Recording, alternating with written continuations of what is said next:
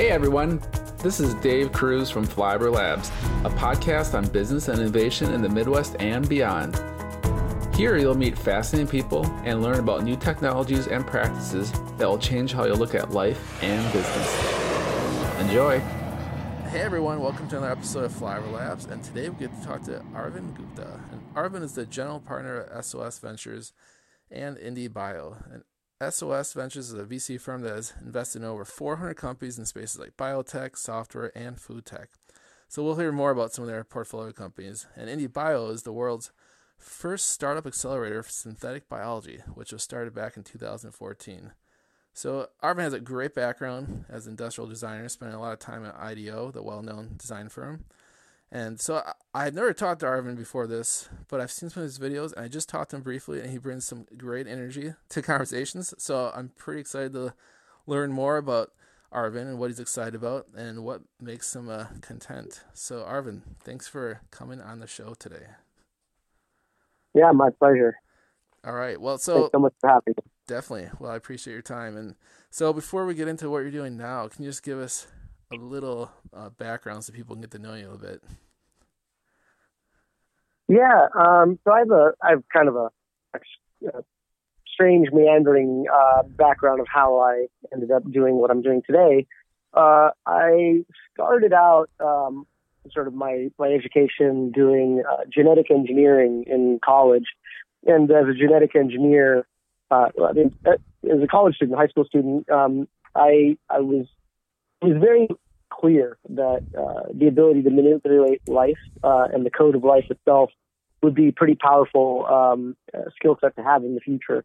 And so I was um, super excited to dive into that. And um, as I was starting to embark on my genetic engineering degree, um, I found that the one thing that I didn't count on was how slow it was.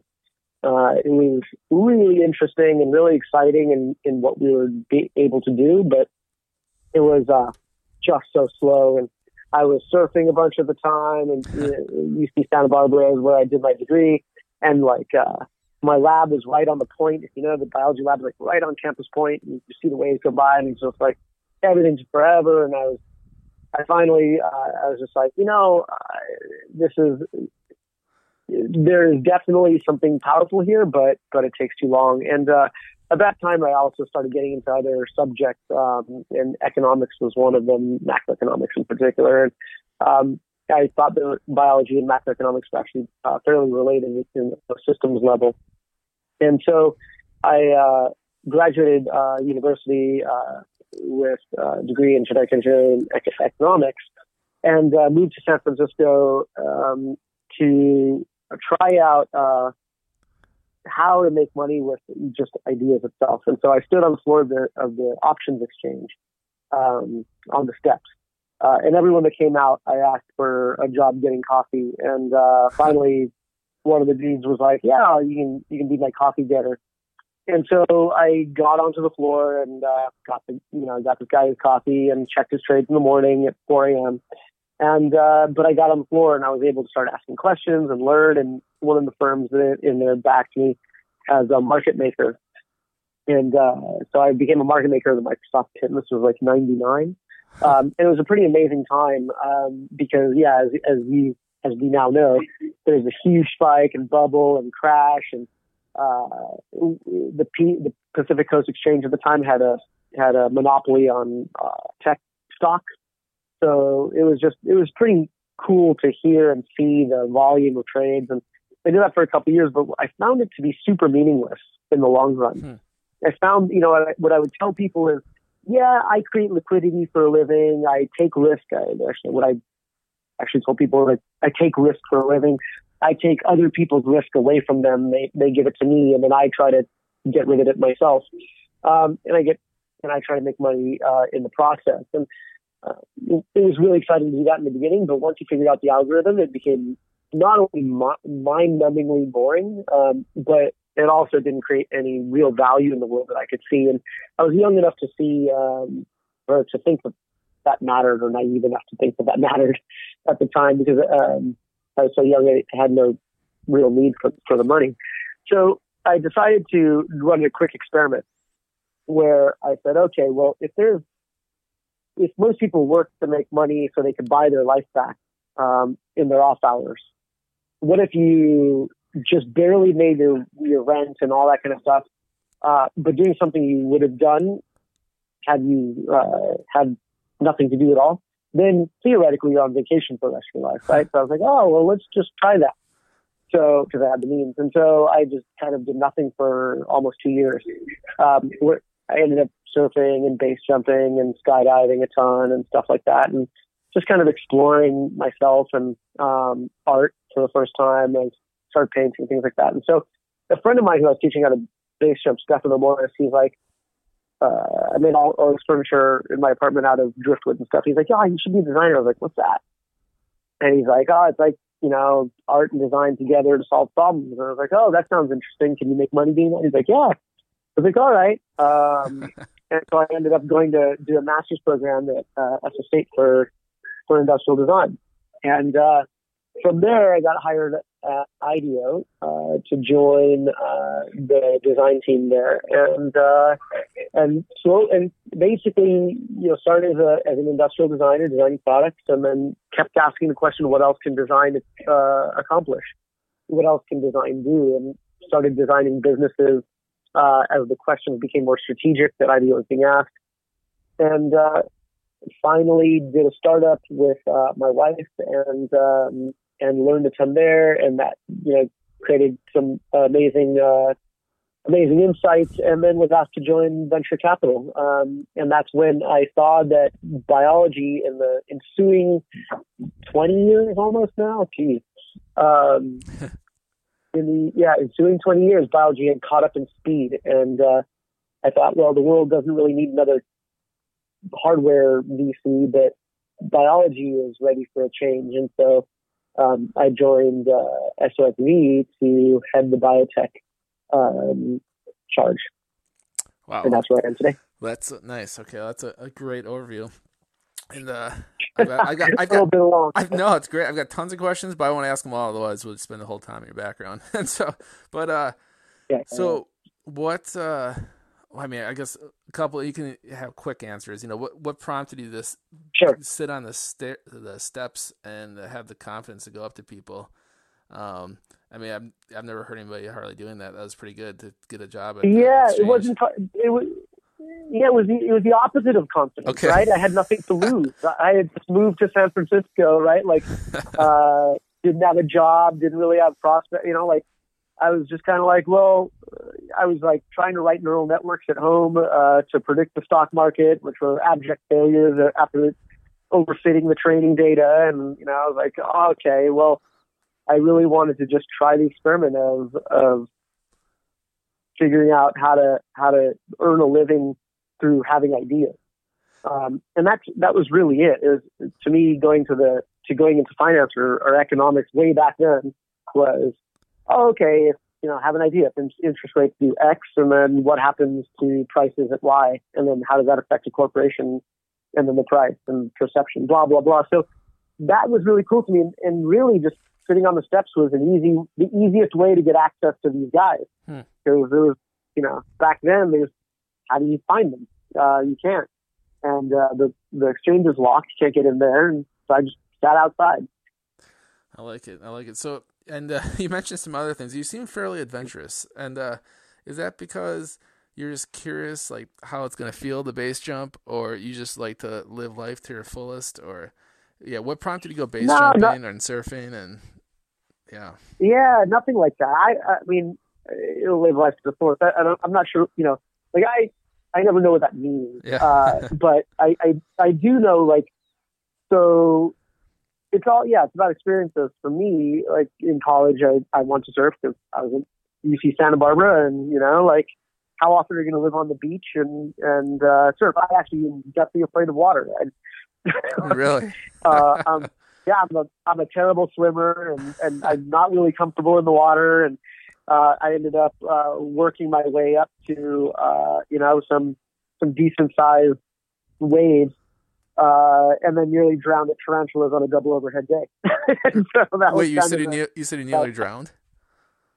yeah, I nearly drowned at, at, at Tarantulas, which is a big wave spot up in San Luis Obispo. But uh, it, it was, uh, you know, so so I took it too far, right? And uh, and uh, it was never. I was I, I shouldn't have been out there. It was uh, silly of me, and I'm I'm thankful that I I got lucky. But um, but yeah, then you know, so like base jumping came very easily. Like I, I started climbing because Santa Barbara has surf and climbing, um, and and I really enjoyed the the again it's thinking right. Like so, climbing is a bunch of problems you're solving in in a row with your gas with the gas tank of your forearms um, and and your technique, and and so that's a really cool thing for me. Uh, and so big wall climbing is even more so, which is what I ended up getting into. and so I was on the side of El Cap uh, you know, when I was uh, 22, no, 2019, I can't remember, uh, in college, 97, whatever that was. And uh, two guys, you know, were waking up in the morning and I, we hear this rock fall. Me and my partner, we're, we're on we're on uh, El Cap Towers, and we're, you know, and we're scrambling, You paced up to the side of the cliff, and two guys fly by. And what? I was like, no way, you could jump off this fucking thing uh. and see what it's like to live. I was like, I am going to do that one day. And so it took me, you know, it took me a few years before I was able to make the money to learn to skydive and do all the things. But, but yeah, then uh, eventually learned the base jump. So, uh, you know, I, I went to skydive to learn base jump. So, so were you uh, yeah. on the side of the, um, I'm going to say mountain, the, the wall when they base jumped?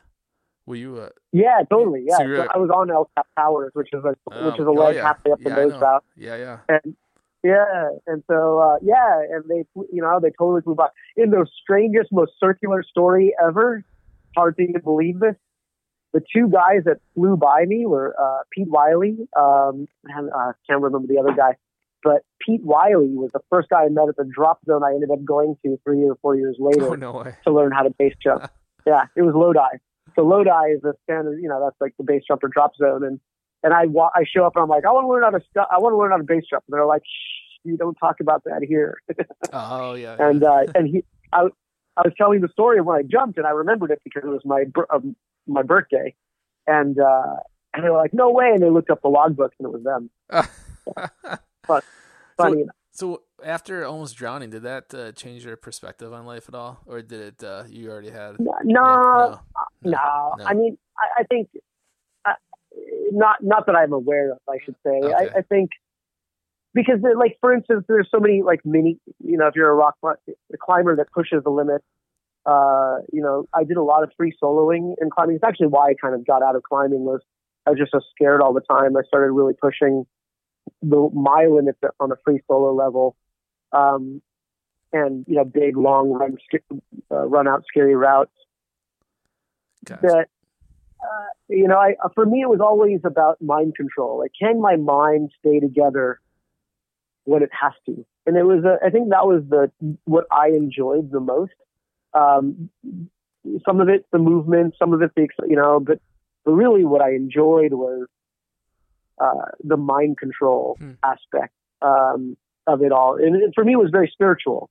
Uh, so anyway, that that's the thread that that really puts like progressing the big waves and uh, and you know hard hard scary climbs and uh, and base jumping and what I do now uh, mixed martial arts, so, which is much much safer uh, than anything else okay. that I've done. So that, that's how you practice the mind control now is through mixed martial arts. Yeah. Okay. What What do you do? That's exactly it.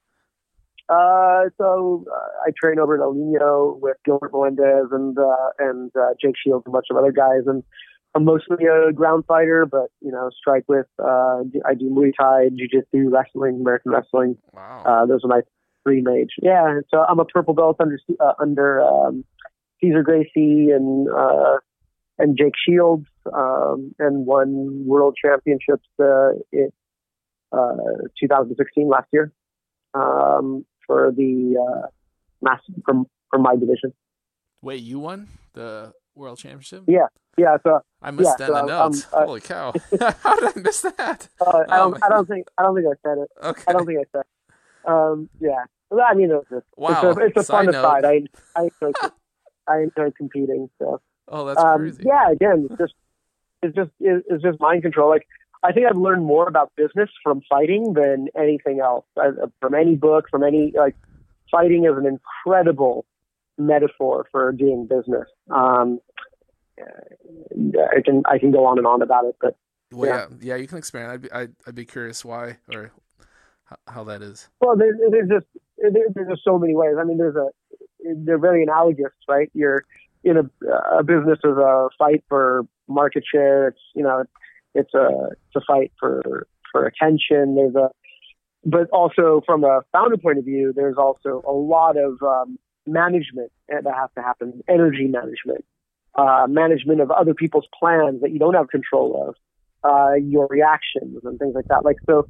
one of my favorite ideas out of this is, and it took me many years of, of training to to get this. Like in a in a hard fight with someone better than you, uh, in the beginning you think speed wins everything, right? Speed wins battles. Uh, what I realized is speed wins battles, but patience wins the war. And so, hmm. for for business building, it's we always talk about speed, speed, speed, speed, speed, um, and for good reason because because speed is really important to win all the battles. But but the, re- the the actual war becoming eventually the the number one in your industry uh, and and really disrupting things. That that's the war that requires a lot of patience. Uh, that that's going to require energy management. It's going to require uh, choosing what you're going to go after, what you're not going to go after, uh, making those decisions. That's, and that's a patience game, uh, much more so than it is a, uh, a sort of speed game. So it's like speed at the right moment win wins, and, and knowing when the right moments are. And so, so yeah, I think there, there's just been a, a lot of it's really helped me a lot in understanding business. Gotcha. So like when you're fighting, you're yeah, you're you're waiting, waiting, waiting for that time when you can kind of attack, and if you attack too early, attack too soon, similar to yeah, or or or even better when when you're on the defense, right? When you're when you're getting you're getting your your butt kicked, yeah. and uh, and really like you don't see an out, and you're like, oh man, like uh, this guy is better than me, and how you know how am I going to do this? Um, you know, and you're not going to just give up because you're not you, if you're that type of person, you're not going to be doing the sport. Uh, so you're, so you got to think, right? Like, and, and over time, you start to realize that like, oh, okay, it's not, there's no need to panic until there's, until it's really curtains and, uh, and having patience to, mm-hmm. to ride the storms out, uh, and not panic and not quit, not do dumb things, which is usually what leads to the quick finish, right? Um, learning to ride that out is probably the biggest lesson I've learned. And, uh, and you actually can see it now when you employ it on other people. When you're putting it on someone else, you're just, you know, they're going to panic and give you something easy, right? So it's the same thing when you have market share and dominance, you could, you could put it on people and, uh, cause panic. Um, and vice versa when you're the underdog and trying to make your way up to the top. Uh, riding out the storm is going to be important to learn. No, I like that. And so, how would that translate? Let's see to business exactly. So, I, I definitely get your your point about uh, you know you're getting attacked, and you know you just have to you know wait it out. But so, like in business, yeah, say, it's like, like competitive, right? But yeah, go but, ahead. I'm sorry. Oh, I was gonna business, you know, let's say you know you have ups and downs, right? And so it's a it's a Wednesday afternoon, and you're like, holy cow, things are just not working out. But you know, and with fighting, you have you know minutes, whereas business, you know, you have like hours, days, weeks where things might not be working out. So, uh, how do you like find yeah. the patience? How do you relax?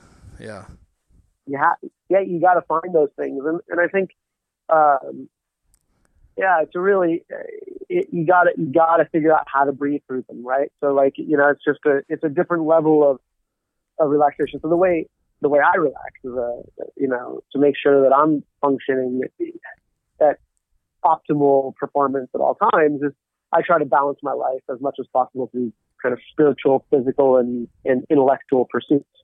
Um, and I find if if any one of those takes over, or if I'm underbalanced uh, in any way, um, it becomes harder to, to be patient. And it's harder to, to deal with those things. So because you lose perspective, um, and I think perspective is going to be really important. So, translating it, you know, directly to business, it's, it's, uh, it's just one of those things you have to think, figure out for yourself. I, I think, uh, for many founders, what is that for them?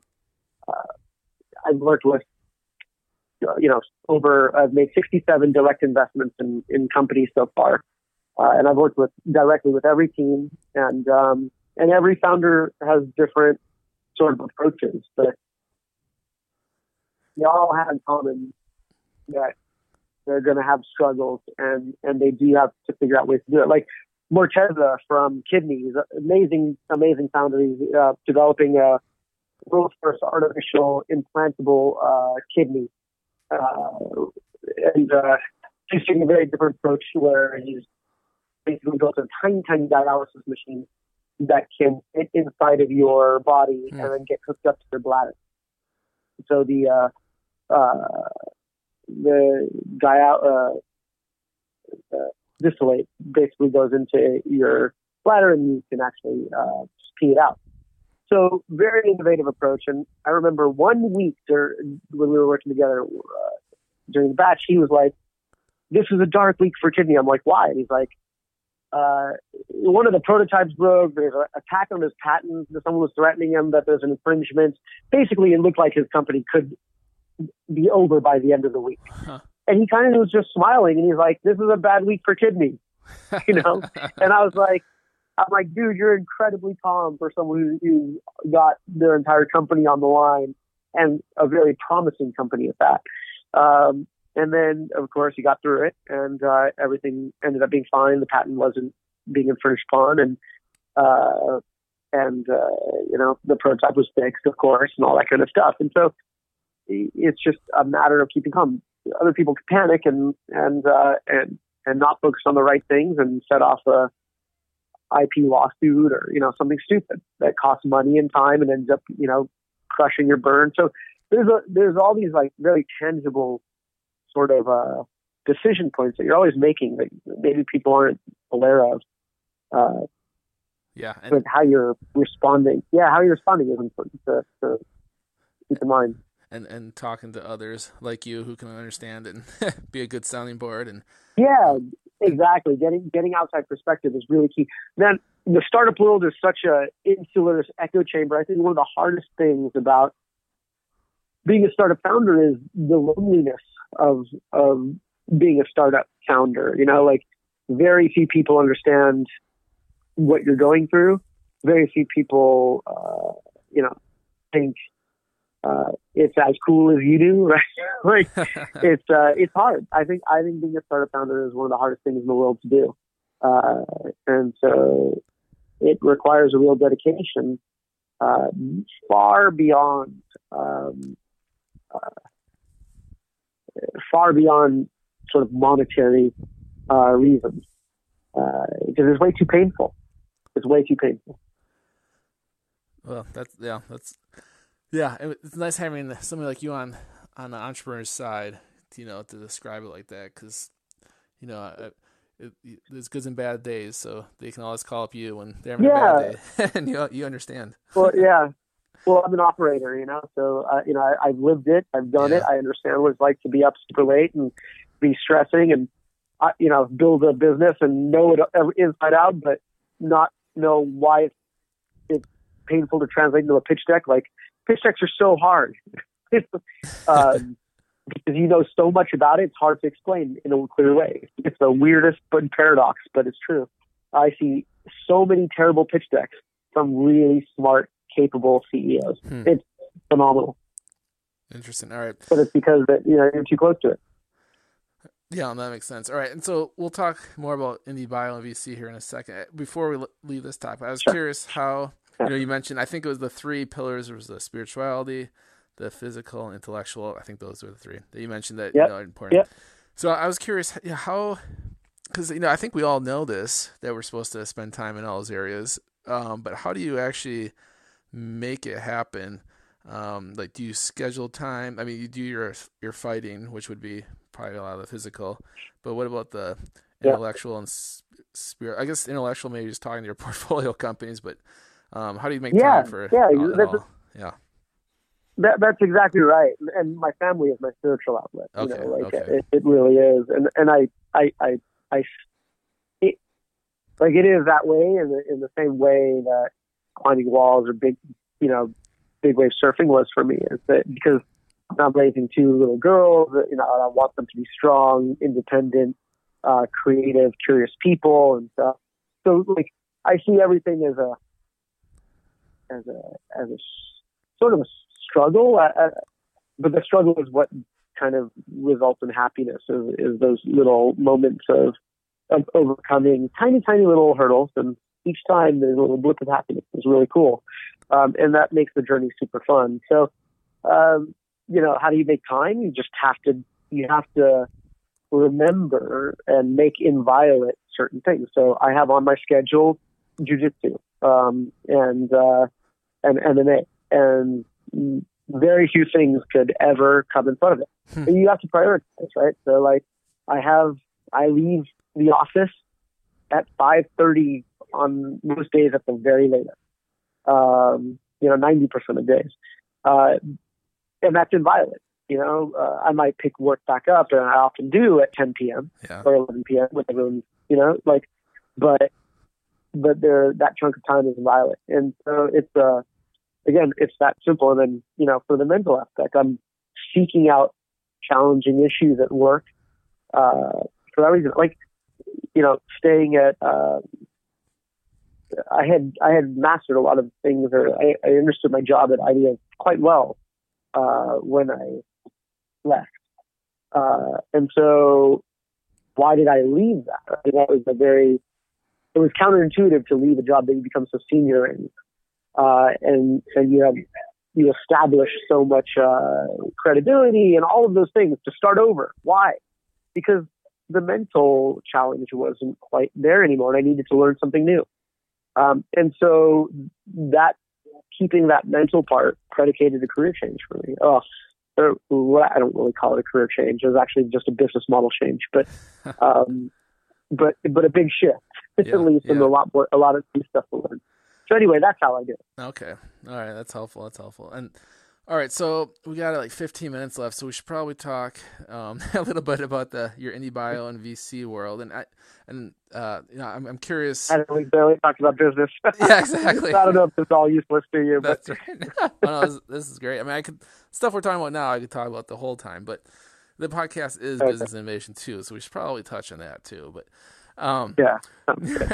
but uh, so how you know this is all kind of one question, or it's like three questions, but you can kind of answer all at one time. It's like you know why did you change to VC, and then can you tell us about indie bio, like just a brief description, and then uh, um, you know some of the give give us some examples of like uh, problems that the indie bio portfolio companies are tackling. You already mentioned one with the um, the kidney artificial kidney, which is pretty amazing. But uh, yeah, Yeah.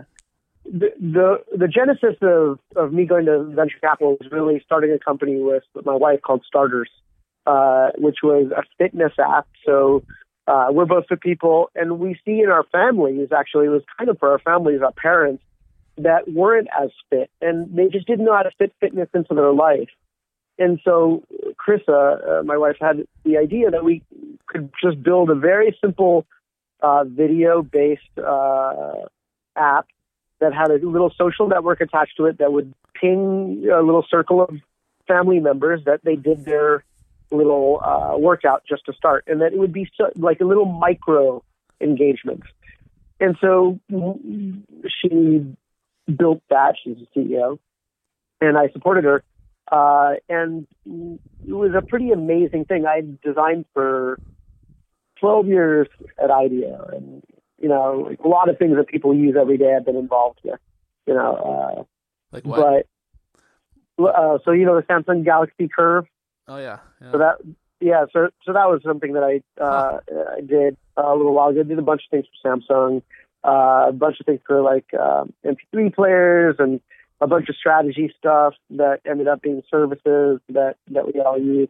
Uh, the Western Digital My Book I was uh, involved with. So um, a lot of a lot of stuff that people use and uh, but here we are, starters, build that in, in a couple months and then uh, launch it on the App Store. And within a few months, there's, you know, 7,000 users in 92 different countries. And uh, Chris gets an email, a couple few emails, and people are like, you, you know, this app changed my life. Uh, we didn't think we'd be able to to live a, a, a healthier life.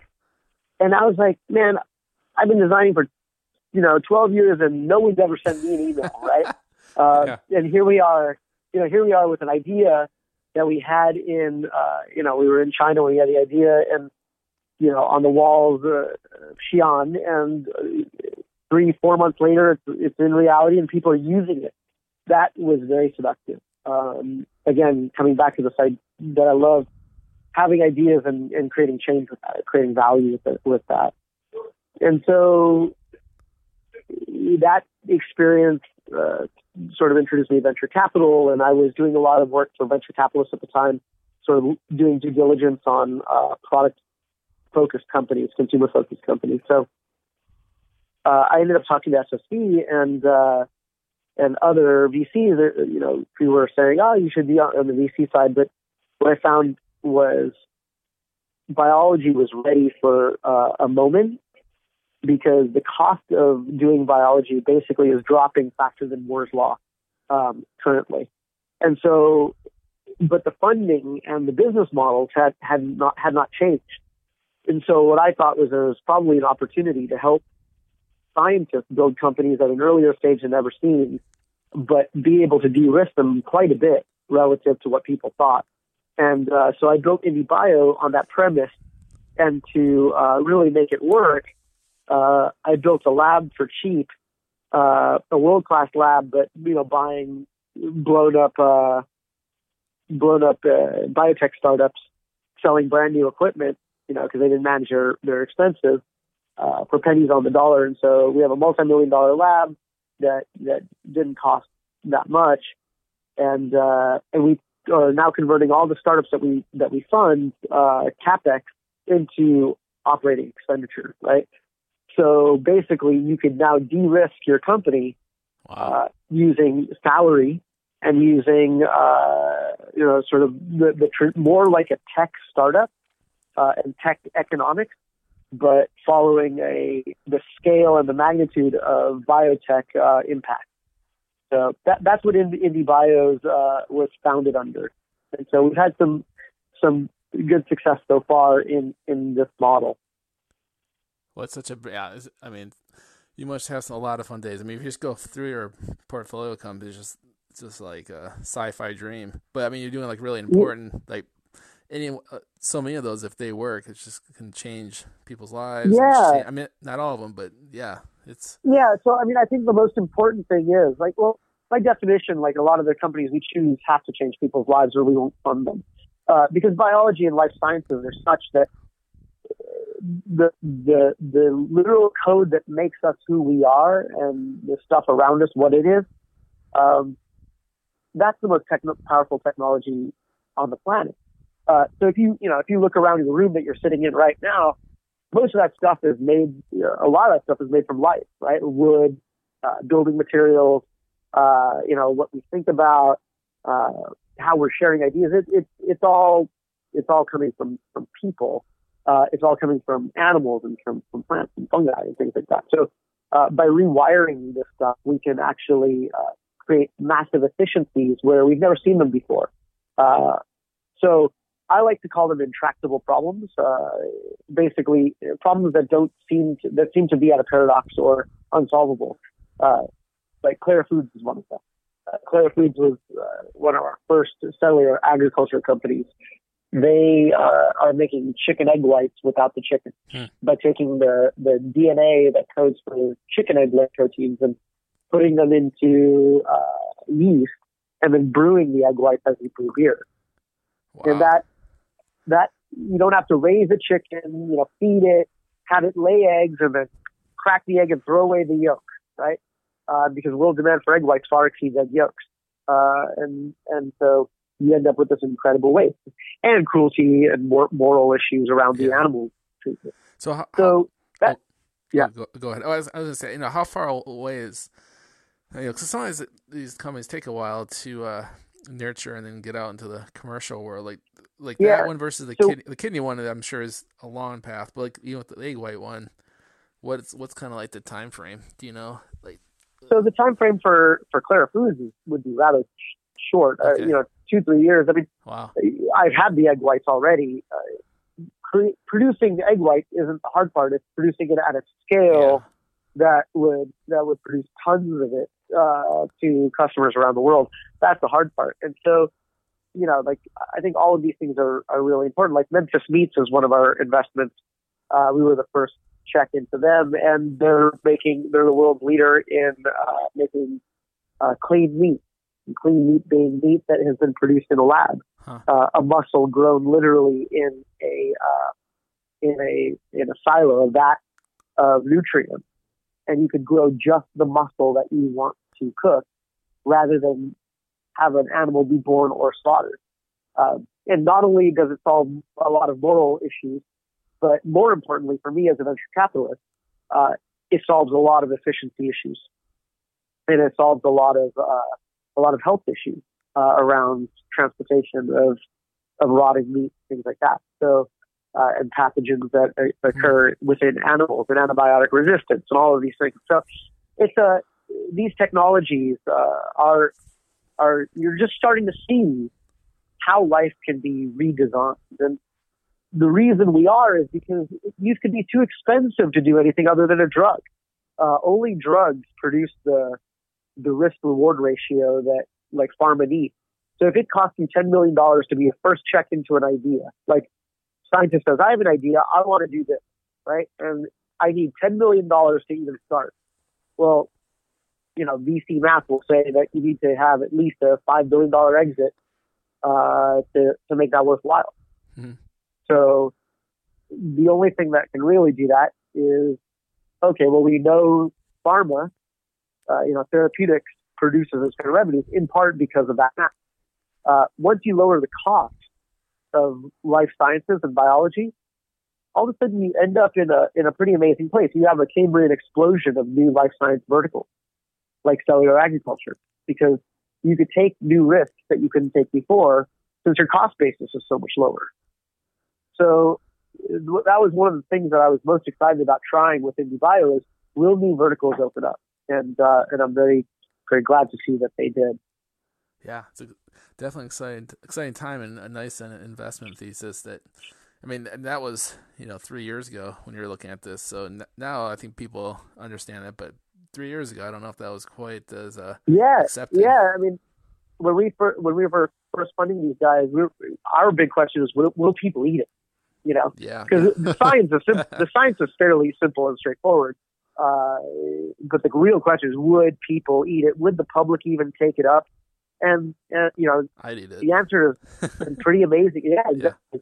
Yeah. Uh, you know, polls are shut. Like, this isn't a scary thing. I, I've been very surprised by the response. To be honest, uh, that was the biggest risk to me. Well, I think even the younger generation. And I know we're running out of time here, but uh, we're gonna have to have you come on for another show, but uh, my 12 uh, year old niece, she was just talking at dinner uh, about how you know she, I think she was doing like a presentation on this essentially for like yeah. know, animals and like how she's excited for this the 3D what she called 3D printing of food, but but uh, yeah yeah so that's I, what, I, I yeah. love that. Yeah. She, she's great. I we got to use that. I'll I'll I'll ask for that presentation and send it over to you. That's amazing. uh, yep, it's in, in Little Madison here. Um, all right, so I think we have us a little bit. I um, I've got many more questions, but I was curious. You know, you from a VC standpoint, you're focused on synthetic biology, but you still have a pretty diverse set of companies. Like how, you know, across different industries. How do you analyze the well the technical and team risk? Of course, there's always the team risk, but the technical do you bring in outside experts and how do you understand the yeah we have a we have a really deep mentor network. Uh, so you know first our team includes two phds uh, you know one from harvard one from scripps and so they're they're pretty broad technically. But we also have like just a very strong scientific network and so if something comes in say with antibody drug conjugates or something like that we can go talk to the head of biologics at uh, large pharma and say, hey, what do you think of this? Or, you know, if a computational platform comes in, we can talk to, you know, another mentor uh, that's a leader in, in bioinformatics and that kind of stuff. So we leverage our network heavily. And for the mentors, it's great because they are seeing the very cutting edge of what people are, try- are thinking about. So it's uh, it's great for them as well to to just keep an eye on where the industry might be headed. Um, so that's very helpful. But we we really have like four due diligence questions that we that we ask kind of everyone, which is uh, like the first one is is there a technical insight um, that solves a, a deep and vast problem? And so we uh, you know, that vast problem needs to be a billion people. Uh, I think that's really important for for what we've seen. Uh, but but most importantly, and I think this is what we added after batch one, uh, the team has to be has to have PhD level uh, expertise. Biology is something you cannot wing. It is not something you can learn on the fly. It is not, you know, uh, there's no, you know, code base that you can just, you know, put stuff together. Uh, to have a deep insight, you have to have deep education um, in in in science-based companies. And then the second one is can that insight become a product that would meaningfully change someone's life? So if if that product can, then then we ask, uh, could it become a business that would efficiently generate revenue? So I think that's a big big question. Uh, is like there's a lot of great products, but there's no way to extract value from it. I mean, it's going to be very hard to extract value from it uh, because maybe the pain isn't big enough or or something like that. So you got to be able to generate the revenue. And then finally, the last question is, well, even if you can make it a business, this business becomes scaled to to produce uh, a billion dollar outcome or change the life of, like I said earlier, a billion people, that that's kind of getting the scale, and then do it within seven years, which is the life mm-hmm. cycle of the fund, you know, t- t- seven to ten years. So, uh, if you answer yes to all of those questions, then we then we move on to doing an interview with the team, and then we have two or three interviews. We have a very deep due diligence process, partially because we're uh, we have a quarter million dollars that we give to the teams, and uh, and we just we we have seen over and over again that in the end the team is what matters, the dedication of the founders uh, to solving the problem that they have, uh, and that's that's what we really just kind of look for after after we've passed technical due diligence. Gotcha. Okay. Interesting. Well, and that's a I think that's a, a great way to end the podcast. I think we're about out of time, unfortunately. But uh, Arvind, definitely appreciate your time, and this is awesome. This is great meeting you and uh, learning more, cool. more, about your past and what you're up to now, and uh, definitely appreciate it. Well, I really uh, appreciate the opportunity to come on to your podcast and wish you luck in this. And uh, if there's anyone else you want to meet, or like, you know, uh, there's a bunch of interesting dudes uh, and gals I know that would be happy to chat with you about their perspectives. Uh, and some of these companies that are trying to change uh, the way things are done, I think would be really interesting uh, for you to chat with as well. So I'll be happy to introduce you anytime. Yes, yeah, yeah. That was I had two things for you. That was one of them. So I'd be I'd definitely be curious. I, I can send you a, a follow up email. Yeah, let's just do a follow up email. Uh, super helpful. But yeah, I really enjoyed it, and uh, thanks again for for the invite. Uh, I'm really honored to be part of uh, Flyover Labs. Definitely, and uh, um, and thanks everyone for listening to another episode. As always, I greatly appreciate it. Thanks.